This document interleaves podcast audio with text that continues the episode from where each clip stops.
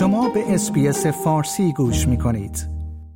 آمازون قول فناوری جهان به تازگی یک اقدام تجاری بزرگ انجام داده که مشتریانش را در دو شهر بزرگ استرالیا تحت تأثیر قرار می دهد. آمازون سیستم تحویل رایگان روز بعد را برای صدها هزار محصول برای اعضایش در سیدنی و ملبورن راه اندازی کرده است. این یعنی اگر فردی سفارش خود را در نیمه شب ثبت کند روز بعد آن را در درب منزل خود دریافت خواهد کرد این اتفاق پس از افتتاح مرکز روباتیک 200 هزار متر مربعی آمازون در غرب سیدنی رخ داده است. ساخت این مرکز بیش از 500 میلیون دلار برای این شرکت هزینه داشت. آمازون ادعا می کند که این مرکز می تواند بیش از 20 میلیون محصول از جمله اقلام خانگی و هدایا را در خود جای دهد. به گزارش نیوز دات کام جنت منزیف مدیر بخش کشور استرالیا در آمازون گفت که سریعتر شدن سرعت تحویل سفارش ها نتیجه مستقیم ساخت مراکز و ایستگاه های تحویل در نزدیکی محل زندگی و کار مشتریان است. او گفت ساخت مراکز و ایستگاه های تحویل نزدیک به محل زندگی و کار مشتریان ما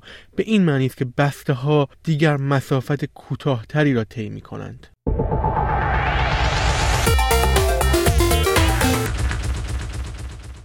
کمیسیون رقابت و مصرف کنندگان استرالیا روز جمعه اعلام کرد که گوگل توسط دادگاه فدرال به پرداخت 60 میلیون دلار پول محکوم شده است. این جریمه برای گمراه کردن کاربران در جمعآوری اطلاعات موقعیت مکانی شخصی آنها در نظر گرفته شده است. دادگاه متوجه شد که گوگل برخی از مشتریانش را در مورد اطلاعات موقعیت مکانی شخصی جمعآوری شده گمراه کرده است این اتفاق از ژانویه سال 2017 تا دسامبر سال 2018 از طریق گوشی های دارای سیستم عامل اندروید رخ داده است به گزارش رویترز تخمین زده می شود که یک ممیز سه میلیون کاربر گوگل در استرالیا تحت تأثیر این اتفاق قرار گرفتند. در همین رابطه کمیسیون مصرف کنندگان استرالیا در اکتبر سال 2019 اقداماتش را علیه گوگل آغاز کرد. در یک بیانیه ایمیلی گوگل اعلام کرد که این موضوع را حل کرده است و افزود که مدیریت اطلاعات مکانی را برای کاربران ساده و قابل درک کرده است. این موتور جستجو در یک سال گذشته درگیر اقدامات قانونی مختلفی در استرالیا شده است چرا که دولت قانونی را تصویب کرده تا گوگل و متا پلتفرم ها به شرکت های رسانه‌ای برای پخش محتوایشان پول پرداخت کنند.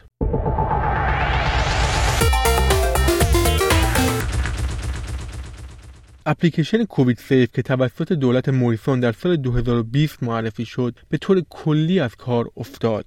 این اتفاق در پی آن رخ داد که کمیته منتخب سنا آن را یک شکست گران قیمت اعلام کرد و وزیر بهداشت گفت که دولت های ایالتی ماهاست که از آن استفاده نکردند. این اپلیکیشن روز سهشنبه دچار بروز رسانی شد تا به طور کامل حذف شود. کاربرانی که برنامه را باز می کنند اکنون با پیام لطفا کووید سیف را حذف کنید. روبرو می شوند. به گزارش سیدنی مورنینگ هرارد روز چهارشنبه مارک باتلر وزیر بهداشت گفت که این اپلیکیشن کار کمی انجام داد اما پول زیادی هدر داد. او گفت مشخص است که این برنامه به عنوان یک اقدام بهداشت عمومی شکست خورده است به همین دلیل است که ما برای حذف آن اقدام کرده ایم این برنامه شکست خورده منجر به هدر دادن عظیم بیش از 21 میلیون دلار از پول مالیات دهندگان شد واتلر گفت که در حالی که 7 ممیز 9 میلیون نفر در این برنامه ثبت نام کردند کمتر از 800 کاربر با افزوده شدن اطلاعاتشان به انبار ملی موافقت کردند. از زمان راه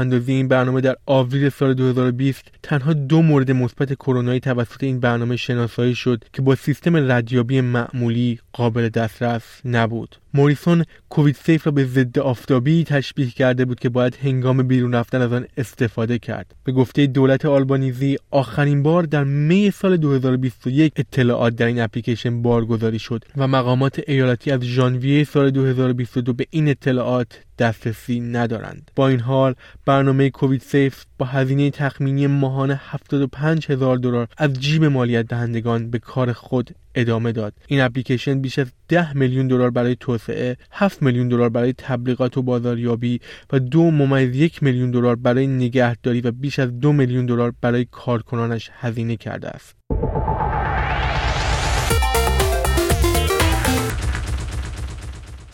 به صاحبان مشاغل در استرالیا هشدار داده شده است که ممکن است در هنگام تغییرات دامنه های اینترنتی در استرالیا با خطر بیشتری برای تجارت خود در زمینه جرایم سایبری مواجه شوند. به گزارش 7 نیوز قوانین جدیدی در ماه مارس امسال معرفی شد تا به هر کسی که سرورهای استرالیا متصل است اجازه دهد دامنه کوتاهتر .au را به جای .com.au یا .net.au برای وبسایت خود ثبت کنند. با این حال کسانی که دامنه های موجود استرالیایی را دارند تا سپتامبر فرصت دارند تا قبل از اینکه دامنه جدید در دسترس عموم قرار بگیرد وبسایت معادل خود را با دامنه کوتاهتر رزرو کنند. بروس بیلسون بازرس کسب و کارهای کوچک استرالیا و شرکت های خانوادگی در این رابطه گفت ضرب العجل کوتاه این تغییر می تواند منجر به افزایش سوء استفاده از سوی مجرمان سایبری شود.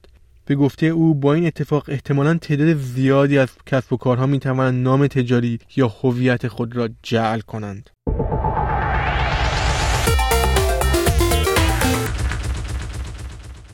اپل موافقت کرده است از مزرعه بادی در شمال ایالت کوینزلند انرژی پاک خریداری کند.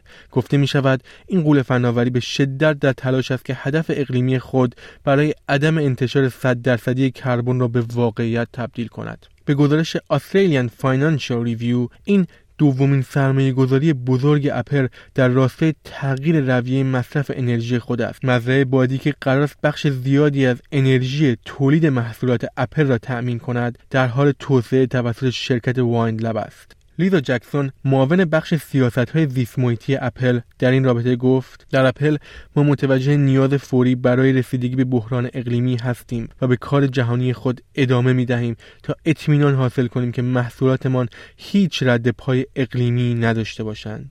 او افزود ما مفتخریم که در انتقال استرالیا به یک شبکه انرژی پاکتر نقش ایفا می‌کنیم. طبق قرارداد جدید اپل با استرالیا با راه این مزرعه بادی در سال 2026 این شرکت فناوری هر سال 500 گیگاوات در ساعت انرژی خریداری خواهد کرد.